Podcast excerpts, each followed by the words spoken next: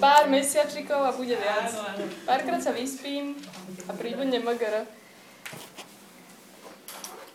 Ja by som vám chcela niečo prečítať z Biblie.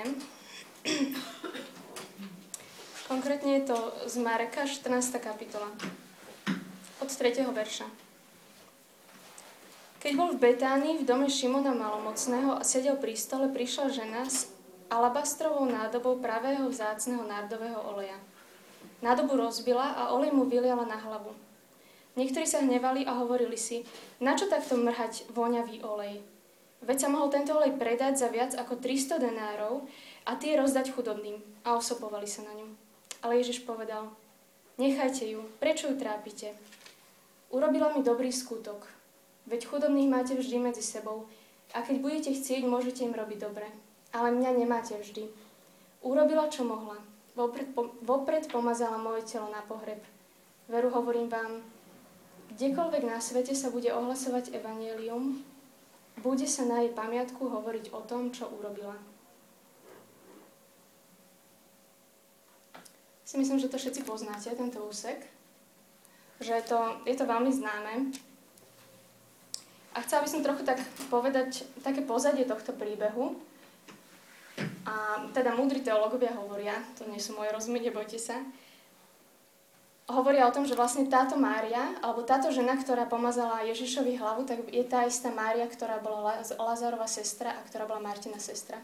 A bola to tá istá Mária, ktorá si vtedy vybrala ten lepší podiel, keď sedela Ježišovi pri nohách. Táto Mária má dosť dobrú povesť v celej tejto knihe. A spomína sa na dvoch miestach veľmi pekne. A znova, proste tu Ježiš o nej veľmi pekne hovorí. Ale možno tak trochu, že čo vlastne znamená to gesto, alebo čo vlastne táto Mária spravila pre Ježiša.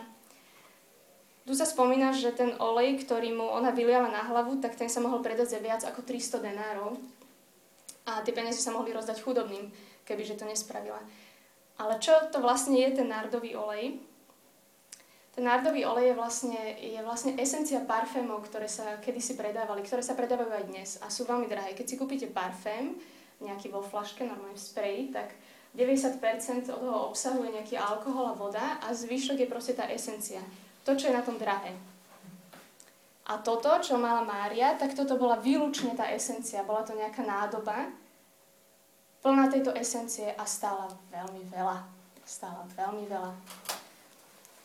Tu sa tiež spomína, že to bola dcera eh, Šimona Malomocného, z čoho sa teda dá usúdiť, alebo teda teológovia hovoria o tom, že to bol človek, ktorý, ich otec, ktorý už bol mŕtvý, pretože teda malomocní nemohli žiť s nimi a tak ďalej. A teda usudzuje sa, že on už v tom čase, keď sa toto stalo, tak nebol medzi nimi. A Mária ako žena, ktorá bola nevydatá, tak keby nemala muža, v tomto prípade teda mala ešte brata, ale keby nemala, tak sa nemá kto o ňu postarať.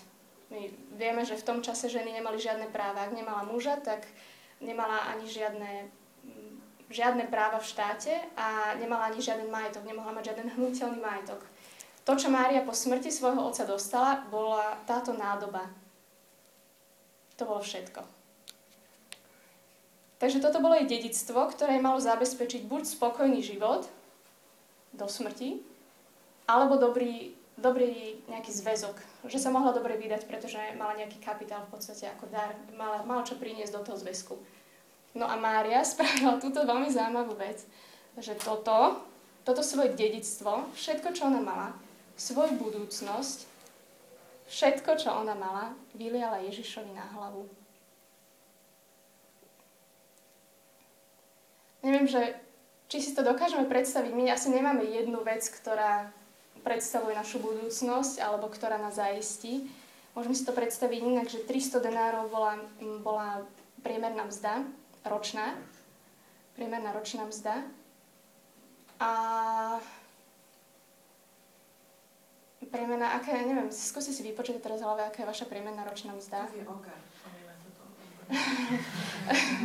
On, každý, každý odborník má svoju ročnú mzdu, takže, takže si iba predstavte, že koľko peňazí zarobíte za rok, hej, alebo možno v budúcnosti zarobíte, keď ešte študujete, teda tá pozitívnejšiu predstavu, aj pozitívnu víziu si predstavte. Ale teraz, že toto všetko, všetky tieto peniaze, či je to, neviem, 12 tisíc eur alebo koľko eur, tak by ste vyliali Ježišovi, teda by ste za to niečo kúpili, nejakú, nejaký olej treba v tomto prípade, a že by ste to vyliali Ježišovi na hlavu, alebo že by ste zobrali týchto 12 tisíc eur a niekomu ich dali. Že to je pre teba. A že nečakám za to nič. Nečakám za to nič. A čo úžasné na tom je, že, že Ježiš to prijal. Že napriek tomu, že oni proste, tí prítomní šomrali na to, že prečo to spravila, mohlo, mohlo sa to dať chudobný, mohlo sa to rozdať, že tie peniaze mohli byť lepšie zužitkované a tak ďalej, tak proste Ježiš to prijal.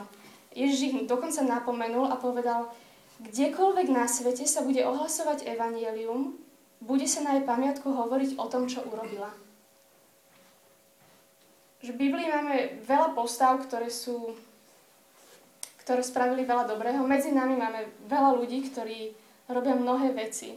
A máme aj proste veľa známych ľudí, hej, že ja neviem, akože, neviem koľko rokov sa bude hovoriť o Barackovi Obamovi, alebo o hoci kom, koho si teraz predstavíte. Akože sú ľudia, ktorí spravili veľké veci, dobré veci a tak ďalej. A táto Mária nespravila nič proste, nič prospešné pre celý svet a hovoríme o nej 2000 rokov. A hovorí o nej celý svet. Proste Mária dala všetko, čo mala. Dala svoju budúcnosť, svoje očakávania, svoje nejaké možno plány a vízie, celý svoj majetok minula na Ježiša. Doslova minula na Ježiša. Ja verím tomu, že Mária vedela, kto je Ježiš. Že Mária dobre vedela, kto je Ježiš. A nerobila to preto, že by sa jej to nejako oplatilo, hej, že by si zvolila nejakú kratšiu cestu do neba, alebo že by to spravila z nejakých vypočítavých dôvodov, ale verím tomu, že ona poznala Ježiša, že, že vedela, že je toho hoden. Že je toho hoden. Minúť všetko, čo mám. A toto je vlastne vec, ktorá, ktorá nás viacerých dosť fascinuje.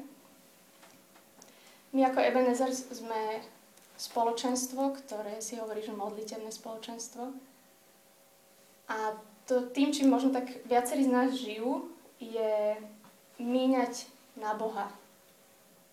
Míňať na Boha čokoľvek, čo máme, čo si vy viete predstaviť, že by ste chceli minúť na Boha, že či je to čas, či je to energia, či je to, či sú to peniaze, alebo hoci čo proste, každý dáva niečo iné, ale pre nás teraz je také špeciálne míňať čas vo chvále na Boha.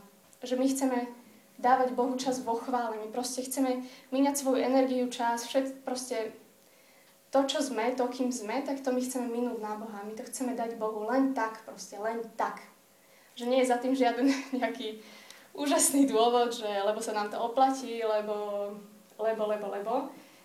Ale chceme to spraviť len tak.